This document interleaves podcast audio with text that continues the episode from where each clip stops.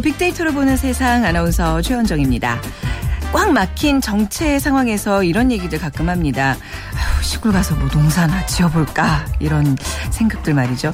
그런데 실제로 지난해 귀농과 귀촌을 위해 도시를 떠난 사람들이 역대 최대인 4만 4천 가구를 넘어섰습니다.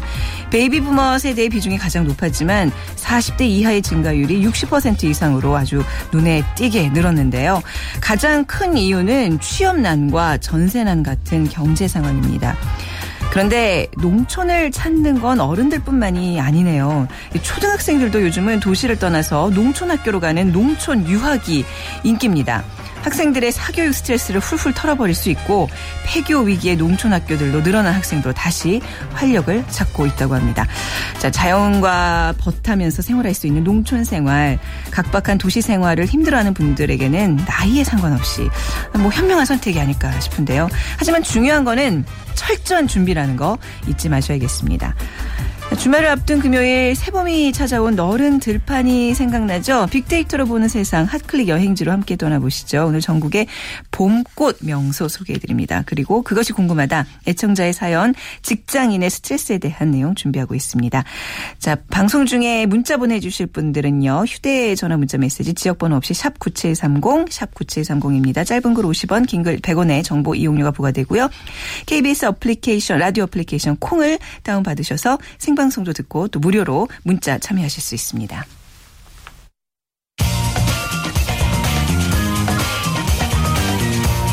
핫클릭 이슈 설왕설래 화제 이슈들을 빅데이터로 분석해 보는 시간 스토리닷의 유승찬 대표와 함께하겠습니다. 안녕하세요. 네, 안녕하세요. 네. 자, 지금 이 시간에는 어떤 얘기들로 뜨겁나요? 네, 오늘 아침에 그 과거도 헬기 추락 사고 현장에서 시신으로 보이는 물체를 수습했다 이런 속보 들어와 있고요. 네. 그리고 사드 논란이 그 아시아 인프라 투자 은행과 결합되면서 그 미중 미국과 중국의 아시아 패권 전략으로 확대되고 있는 양상이고요. 네. 그다음에 이제 경상남도 무상급식 중단 조례가 그 도의회를 통과했어요. 이 네. 얘기 부글부글합니다. 네네. 네. 그리고 통영 통영한 비리 등 부패 척결 이슈도 네. 계속 거론되고 있습니다. 네, 경상남도 의회의 그 무상급식 중단 그 이제 그 이슈가 이제 뭐 부글부글하고 하셨는데 어떤 네. 식으로 지금 논란이 뜨거운가요? 하루 네. 2, 3만 건 언급량을 보이고 있으니까 네. 가장 뜨거운 이슈다 이렇게 볼 수 있고요. 그 어제 그 무상급식 중단 조례안을 그 재적 의원 55명 가운데 찬성 44표, 반대 7표, 기권 4표의 압도적인 찬성으로 가결시켰습니다. 네. 그래서 경상남도 무상급식은 이로써 이제 전면 중단되게 됐고요. 네. 근데 이날 또 이 홍준표 지사는 현장에 없었어요. 미국 출장을 아, 이유로. 그런가요? 그래서 아. 이제 더 큰 일부러 아, 일부러 이제 자리를 피한 거죠. 자리를 피해야 한 아, 네. 상태에서 이제 이 통과시킨 것이 아니냐 뭐 네. 이런 얘기가 나오고 있고요. 그 이 찬반 논란을 떠나서 아이들의 급식 문제가 어째 정치권의 희생양이 되고 있는 것 같아서 안타까운 마음입니다.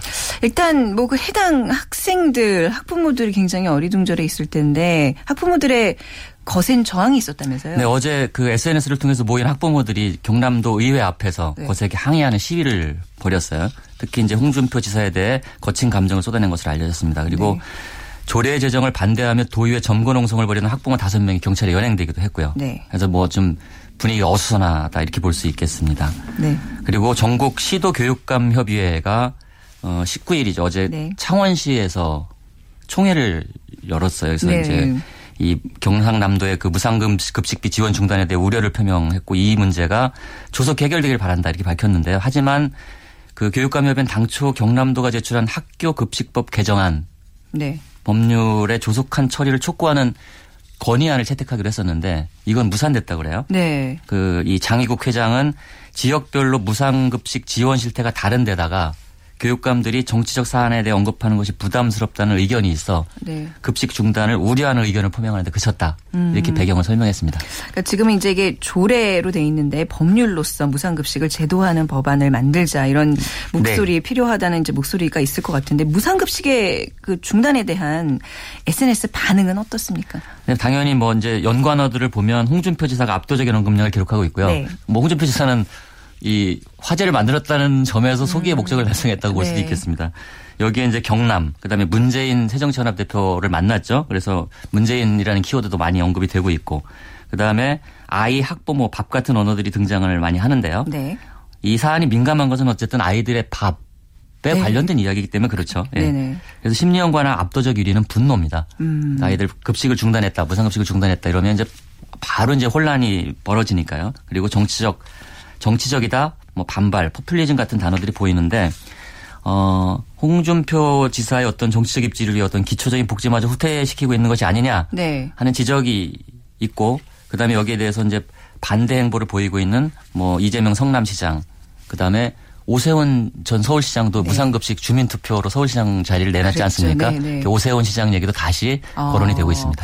그러니까 이제 문재인 대표가 홍준표 지사 이제 만나면서 뭐 두 사람 사이에 뭐 벽을 마주하고 뭐 대화한 것 같다는 뭐 이제 그런 얘기들을 하면서 그때 그날 이슈가 되는데 그게 하루 한 번이 아니라 두 번이나 당일 마주쳤다면서요? 네, 그 네. 도청 오전에 이제 도청에서 이 무상급식 중단을 놓고 설전을 벌였던 두 네. 사람이 김해공항에서 5시 30분에 네. 서울행 비행기 안에서 만났다고 그래요. 아. 그래서 참 둘 다 좀 되게 당황했을 것 같은 느낌, 네. 느낌인데요. 그 문재인 대표가 또 뵙는군요. 이것도 인연인가요 라고 인사를 네. 했고 네. 홍준표 지사는 이제 올라가시는군요. 네. 하고 짧게 한마디라고 서로 각자 자리에 앉아서 네. 아무 말도 안 했다고 그래요. 그 저기 다른 데 앉았다 그러더라고요. 한 네. 분은 이코노미석에 앉고 한 분은 비즈니스석에 앉아서 얘기를 나눌 수가 없었다. 뭐 어쨌든 그리고 나올 때도 서로 다른 출구로 나왔기 때문에 그 이후에 이제 얘기가 없었는데 그홍 지사는 또 그 이후에 설전이 계속 이어졌는데요. 네. 홍 지사가 어떤 이제 인터뷰에서 문재인 대표가 대안 없이 현장을 방문한 건 쇼하러 가는 것이라고 비난을 했어요. 네. 여기에 대해서 이제 새정치연합의 김영록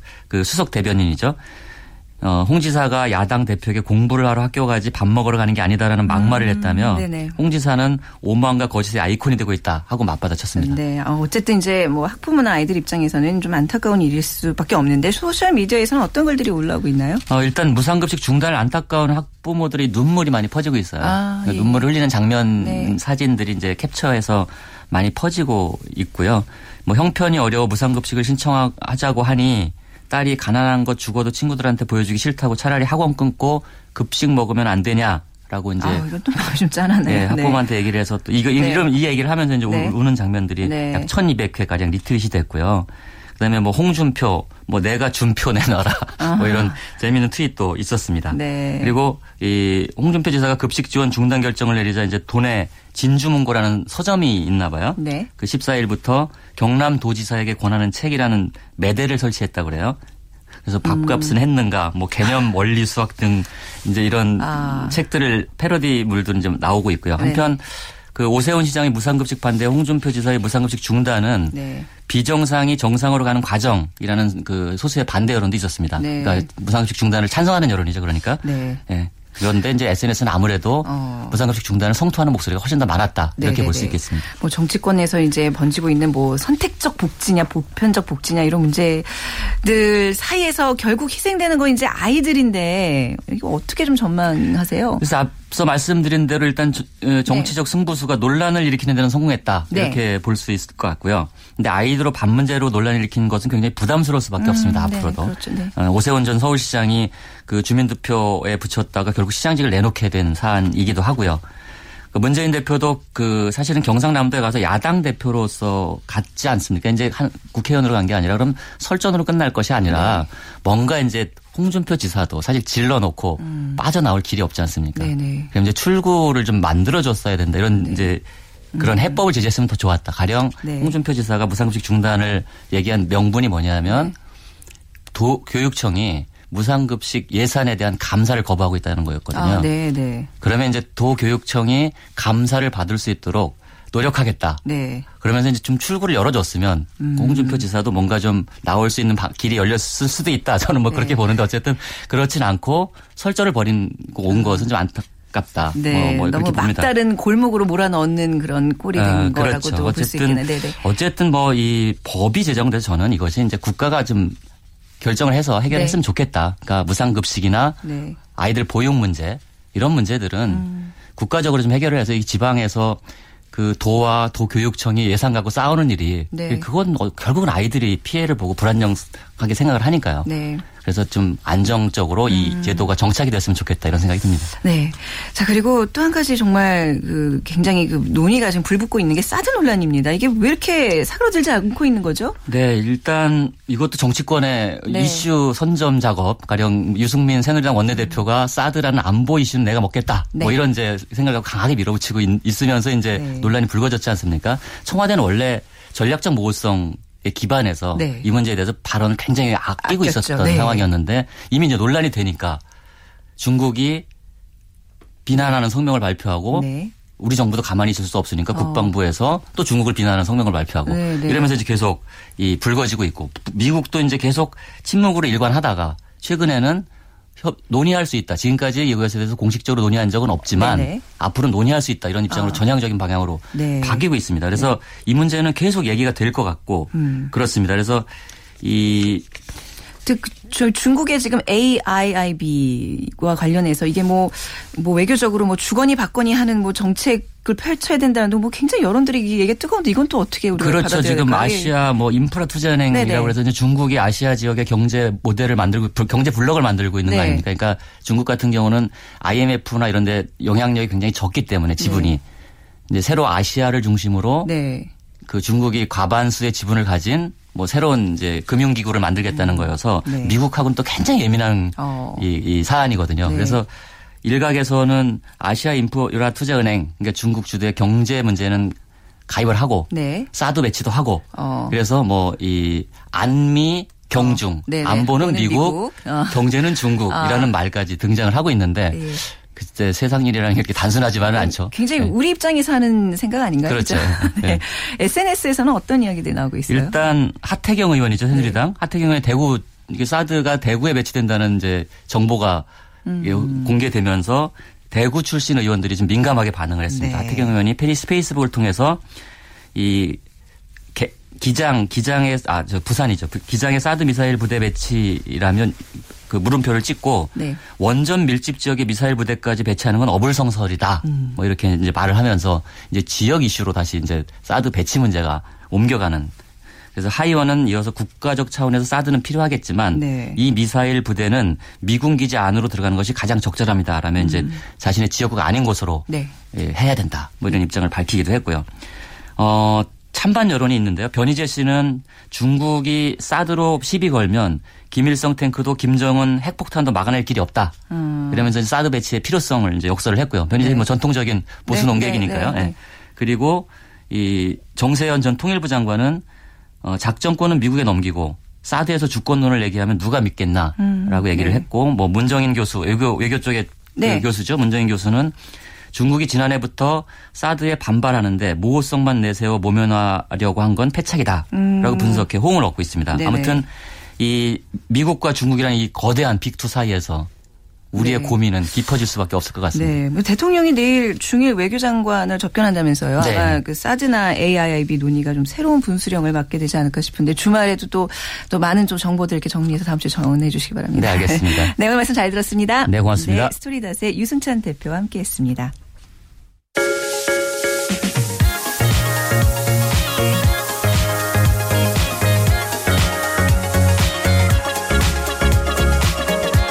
소셜 분석. 그것이 궁금하다.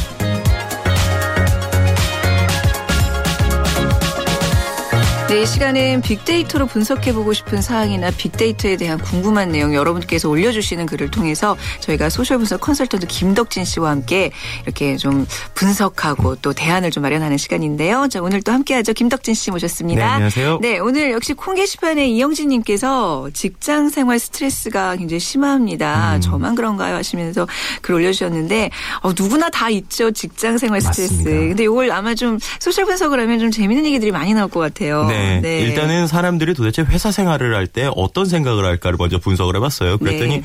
회사 생활 이라는 분석을 키워드를 가지고 했더니 1위가 스트레스입니다. 아유, 네. 그리고 2위 아 고민, 3위 네. 힘들다, 네. 4위 좋아하지 않다. 어떻게 보면 부정적인 어. 키워드로 가득 차 있는 것이 회사 생활이 아닐까 이런 이야기를 또 하게 긍정적인. 키워드 없어요? 하나라도? 아, 뒤쪽 뒤쪽에 조금 가면. 있는데요. 앞에는 좀 아, 많았습니다. 어떤 유형의 스트레스들이 많나요? 우리 직장인들. 음, 다른 것보다 이제 다양한 스트레스가 있겠지만요. 네. 뭐 업무나 영어 공부 등 업무적인 스트레스를 제외하고 가장 많은 사람들이 짜증을 내는 것이 바로 이 시간과 관련되어 있는 스트레스였습니다. 네. 어, 업무 시간 외에 회사 관련 일들로 이제 시간을 쓰느라 자신의 것을 못 하는 것들을 이제 큰 스트레스로 요인을 했는데요. 네.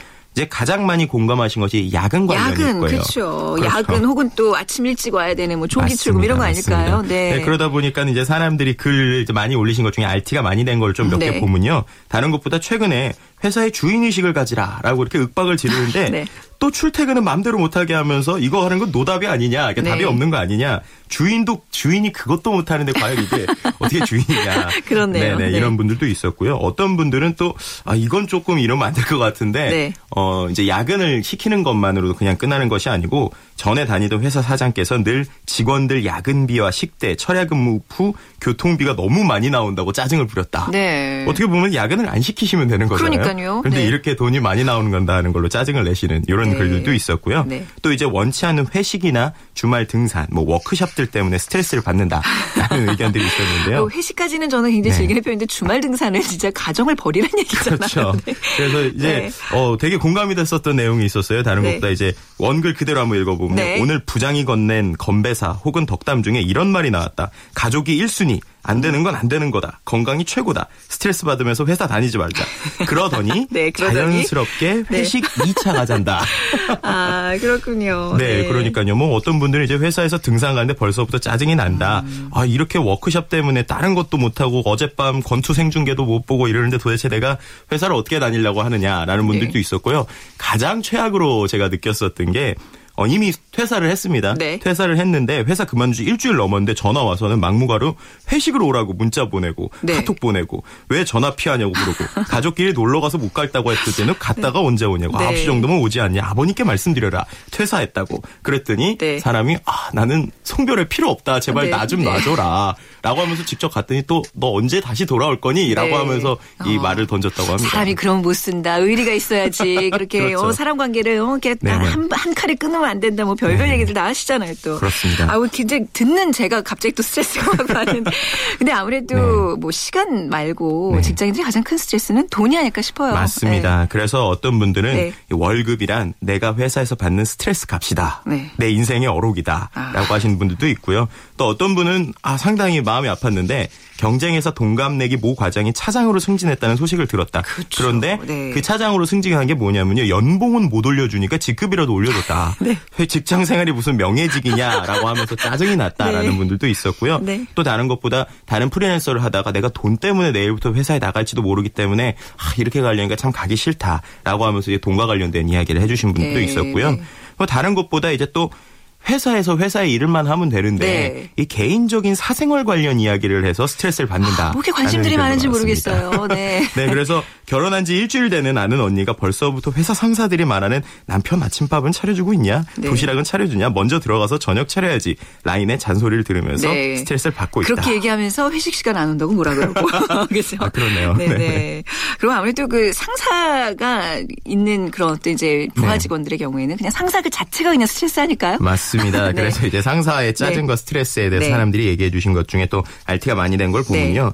다른 것보다 직장에서 제일 짜증 날 때 상사가 직접 해도 되는 일을 떠넘겨서 네. 다소 억지로 했는데 하필 실수를 해서 혼나야 될 때내 네. 잘못이 분명히 있지만 바빠 죽겠는데 상사를 떠넘겨서 받는 듯한 상황에서 그걸로 혼나면은 진짜 의욕이 탁 떨어진다. 네. 아 이러다가 이거 상사한테 받은 스트레스로 우울증 걸려도 이거 산재 신청 되냐라고 하면서 하시는 분들이 있었습니다. 네. 어떤 글들 많이 남겼나요? 좀 재미있는 원문 소개해 주세요. 네, 음, 다른 것보다 이제 그 이상적인 회사에 대해서 많이 얘기를 하신 네. 분들도 있어요. 도대체 네. 이렇게 스트레스 받으면서 내가 어떻게 살아야 되냐라고 네. 할때 제일 좋은 건 이 장사가 완전히 잘 되는 성격 좋은 사장님 또는 그런 회사 아래서 적당히 급여 받으면서 네. 음. 스트레스 안 받는 것이도 몰라라고 하면서 참 현실 불가능한 그러게요. 이런 이야기 그런데 네. 그나마 좀 제일 괜찮았던 게 어떤 사장님께서 네. 음. 사장님이 직접 얘기해 주신 감동받아서 쓰신 분이 있더라고요. 그래서 일 때문에 너무 스트레스 받지 마세요. 회사와 일은 인생에 있어서 그렇게 중요한 게 아니에요라고 사장님께서 말씀을 하셨더니 네. 하, 내가 그걸 듣자마자 정말 우리 사장님은 멋있다라고밖에 못했다라는 음. 것들이 또 많은 RT에 대해서 사람들에게 반응이 좋았습니다. 네. 자, 그리고 이제 신입 사원들이 이제 들어와서 막 적응하는 기간이기도 하잖아요. 네네네. 음. 이제 저희 회사에서도 신입 사원들 그냥 각 잡고 앉아서 열린지 열심히 하고 저 지금 네. 얼마나 저 스트레스 받을까 보기가 좀 안쓰럽거든요. 네. 뭐 우리 뭐 방송국뿐 아니라 많은 지금 다른 회사에서도 마찬가지겠죠. 네네. 네. 맞습니다. 다른 것보다 이제 신입 사원의 악순환골이다라는 네. 단어가 있었는데요. 이거는 아마 좀 찔리시는 분들이 많으실 네. 거예요. 어, 신입 사원이 음, 일하면서 진짜 짜증나는 게 신입사원이 들어왔다. 그랬더니 컴퓨터와 인터넷으로 못하는 게 없다고 생각을 하게 된다. 네. 그래서 이것 좀 알아봐라. 저것 좀 알아봐라. 이것이 왜 안 되는 거냐? 저것 좀 고쳐봐라. 어느 순간 내가 나도 모르는 것들을 찾아서 해결하기 시작한다.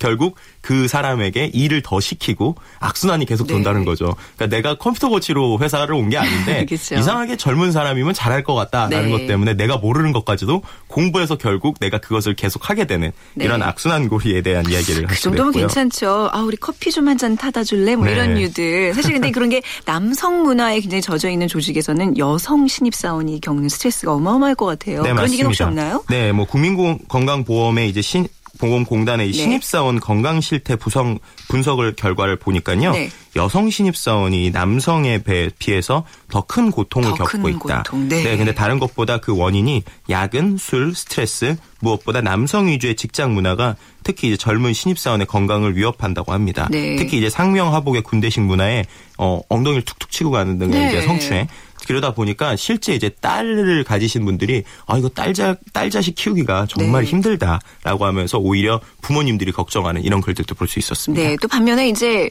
윗분들은 여성 음. 이런 신입사원들 또 이제 다루기가 힘들다. 왜냐면 조금만 뭐 잘못되면 이제 성추행 그런 문제에 또 네네네. 예, 이게 연루될 수 있기 때문에 그거 자체를 또 스트레스 받는 분들도 네, 있더라고요. 그렇죠. 서로가 네, 스트레스 서로가 받죠. 자, 심한 스트레스를 받았을 때 여섯 가지 증상 진단법이 소셜상에서 화제라던데 소개해 주시죠. 네, RT가 무려 8천회 이상이나 되면서 많은 이제 사람들에게 관심을 받고 있는 글인데요. 심한 스트레스를 받고 있다는 여섯 가지 증상입니다. 네. 음. 그래서 첫 번째 탈모 증세, 두 번째 깜빡깜빡, 세 번째 자주 아픈 배, 네 번째 끊임없이 추위를 느낌, 다섯 번째 근육이 자주 어, 뭉침, 네네. 여섯 번째 이상한 꿈을 자주 꿈. 네. 어떻게 아나운서께서 몇 개나 해당되시는 것 저는 같으세요? 이제 이미 뭐 16년 차기 때문에 역시 이런 스트레스. 그런 스트레스가 분명히 있었겠지만 다 네. 잊었습니다. 아, 그러신가요? 과거는 있고 네, 네. 미래를 향해서 뭐 최근 이런 스트레스로 인해서 사회적 부작용 중에 젊은 여성들에게 새롭게 대두되는 것이 있다고 그러네요. 음. 네, 아주 젊은 여성분들이 들으면 마음이 아플 건데요. 네. 폭식, 폭식증. 아, 네. 이거 너무 공감이 되네요. 그렇죠. 이제 폭식증 단거 환자가 되고 많이 있습니다. 먹게 되고 이런 거 그렇죠. 네, 그렇죠. 그러니까 다른 것보다 스트레스와 불안감이 원인인 경우가 많았는데요. 네. 특히 이제 20대 여성 환자가 전체 환자의 40%를 넘어섰다고 합니다. 어떻게 보면은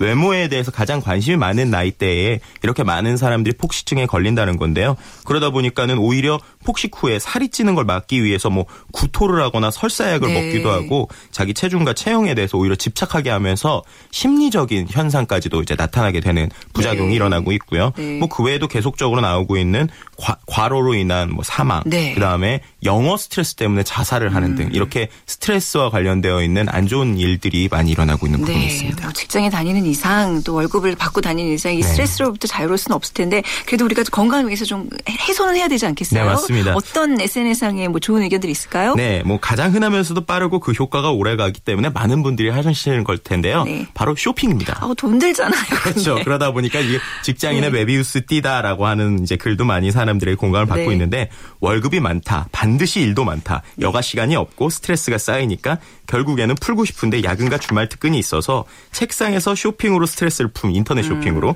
어딜 가진 못하고 하여튼 앉아서 뭘 많이 시킴 그리고 카드값이 많이 나오고 결국 네. 월급이 다시 많이 그렇네요. 필요하다라고 하는 이런 안타까운 이제 서클도 있고요. 메비우스의 띠딱 맞는 표현이네요. 네네네. 그리고 이제 많이 또 그 다음으로 나오는 것이 바로 여행입니다. 아우, 좋죠. 네, 그러다 보니까 네. 이제 최근 조사 결과에 의하면요. 직장인의 98.5%가 네. 불황이지만 국내 외에 여행을 꼭 떠나겠다. 음. 어떻게 보면 불황임에도 여행을 떠나는 건 그만큼 이제 일상에서 받는 스트레스를 해소할 무언가가 네. 필요하다는 것인데요.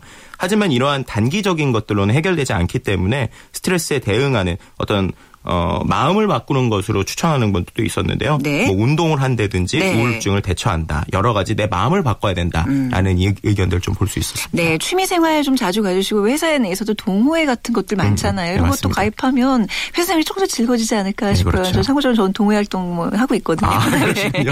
아, 네. 뭐 이렇게 같이 얘기 나누는 것만으로도 스트레스 해소가 좀 된 것 같아요. 음. 예, 직장인 여러분 오늘도 하루 힘내시기 바랍니다. 오늘 말씀 잘 들었습니다. 감사합니다. 네, 지금까지 소셜 분석 컨설턴트 김덕진 씨와 함께했습니다.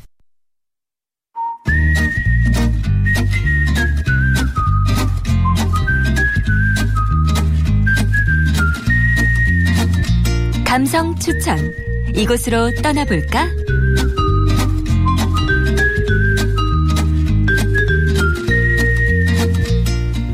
네, 감성 추천 오늘 함께 떠날 분입니다. 여행 작가 송세진 씨와 함께하죠. 안녕하세요. 안녕하세요. 네, 날씨가 따뜻해져서 진짜 봄 뭐 꽃 얘기만 들어도 마음이 설레는데 네. 오늘은 또 어디로 가볼까요?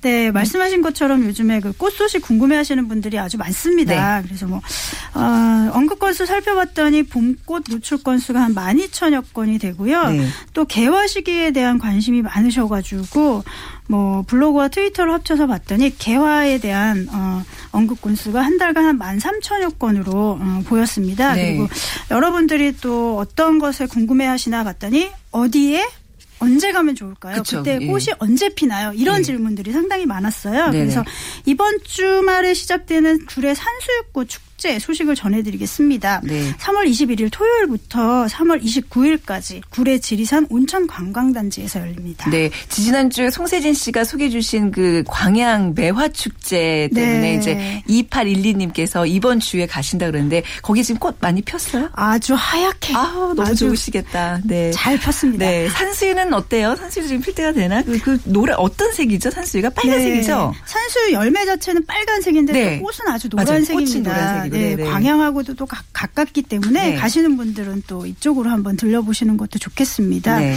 올해 한 16회 정도를 맞이하는 산수유 꽃 축제인데요.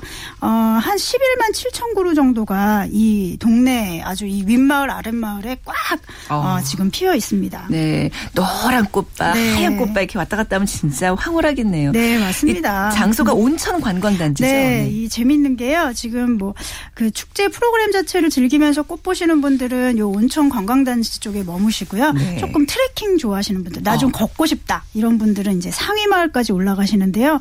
아유, 올라가시면 뭐 아주 그냥 계곡부터 시작해서 아주 노랗게 장관을 이루고 있고 네. 그 위에서 내려보는 장면도 아주 멋있고요. 그 다음에 또 내려오다가 또 보는 윗마을 그림도 좋은데요. 네. 또 한참 또 요즘에 지리산 고로쇠 약수가 어. 또 한참 좋을 때라고 합니다. 네. 그리고 또 가신 김에 어차피 산수유가 들어간 음식들도 많이 맛보실 거잖아요. 네. 그러니까 산수유 음식 드시고 고로쇠 약수 마시고 온천 하시고 네. 또 트레킹도 하시고 네. 이렇게 되면 뭐 그냥 꽃 축제가 아니라 아주 재미있는 보양 어. 그런 어, 여행길이 되지 않을까 싶네요. 어른들 모시고 가면 진짜 좋아하시겠네요. 네, 맞죠. 예. 구례까지 간 김에 또 좀 둘러볼 둘러볼 만한 여행지 있으면 더 소개해 주시죠. 네, 구례가 아주 볼 게 아주 많은데요. 네. 화엄사 가가지고 홍매화 보셔도 좋고요. 아. 또 오산에 가면 절벽이 아주 예쁜 암자가 사성암이라고 있는데요. 네. 또 여기 도 아주 좋습니다. 음. 그리고 오늘 조금 더 자세히 소개해 드릴 곳은 고택 운조루입니다. 운조루는 어떤 집인가요? 네, 조선 영조 때 류이주가 나강 군수로 있을 때 지은 집인데요. 뭐 네. 한 1776년 영조 52년에 세운 것으로 되어 있습니다. 네. 아직도 후손이 살고 계세요, 이 집에요. 네. 그리고 뭐 운조루라는 뜻 자체가 구름 속에 새처럼 숨어 있는 집이라는 아주 아주 낭만적인 네, 그런 이름처럼 네. 집 자체가 아주 운치와 풍류가 있고 집 앞에는 마치 성의 해자처럼 연못이 싹 있어가지고 꽃피는 계절에 가면 안팎으로 아주 아름답습니다. 네. 그리고 특별히 소개해드릴 곳은 운조루에 있는 큰 뒤주예요. 네. 사랑채 옆쪽에 이런 부엌 같은 공간이 있는데요. 200년 넘은 쌀독이 있고 여기에 타인 능해라고 써 있습니다. 어떤 의미예요? 네, 뭐 요즘 말로 표현하면 그냥 아무나 퍼가도 됨 뭐 이런 뜻이라고 할 수가 있어요. 아. 네. 네, 형편이 어려운 사람들이 여기에 와서 네. 그냥 자유롭게 쌀을 퍼갈 수 있도록 네. 어, 그렇게 했다고 하는데요. 혹시 사람들이 좀 창피하게 좀 부끄럽게 여길까봐 여기에는 이 집 사람들이 잘 가지도 않았다고 합니다. 아. 그 정도로 아주 그런 어떤 양반들의 이러한 것들을 베풀었고요. 네. 보통 한 한 해 쌀 수확년에 5분의 1 정도를 나누어줬다고 음. 하니까 참 음, 선정을 베풀었다고 할 수 있겠죠. 백성들을 아끼는 그 마음이 느껴지네요. 오늘 구례 산수유 꽃축제와 운조로 아주 좀 짧게 소식을 전해드렸는데 네. 송세진 씨 오늘부로 이제 저희와 좀 잠시 이별해야 될 것 같아요. 네. 본격적인 여행길에도 오르셔야 되고 네. 집회 활동 때문에 바쁘시다면서요. 네, 그렇습니다. 네, 그동안 정말 여행 소식들 알차게 잘 들었는데 그동안 정말 많이 감사했습니다. 네, 네 감사합니다. 건강하시고요. 감사합니다. 여행 작가 송세진 씨와 함께하는 감성 추천 이곳으로 떠나볼 거였습니다. 저는 다음 주 월요일에 다시 찾아뵙겠습니다. 빅데이터를 보는 세상 지금까지 아나운서 최현정이었습니다. 고맙습니다.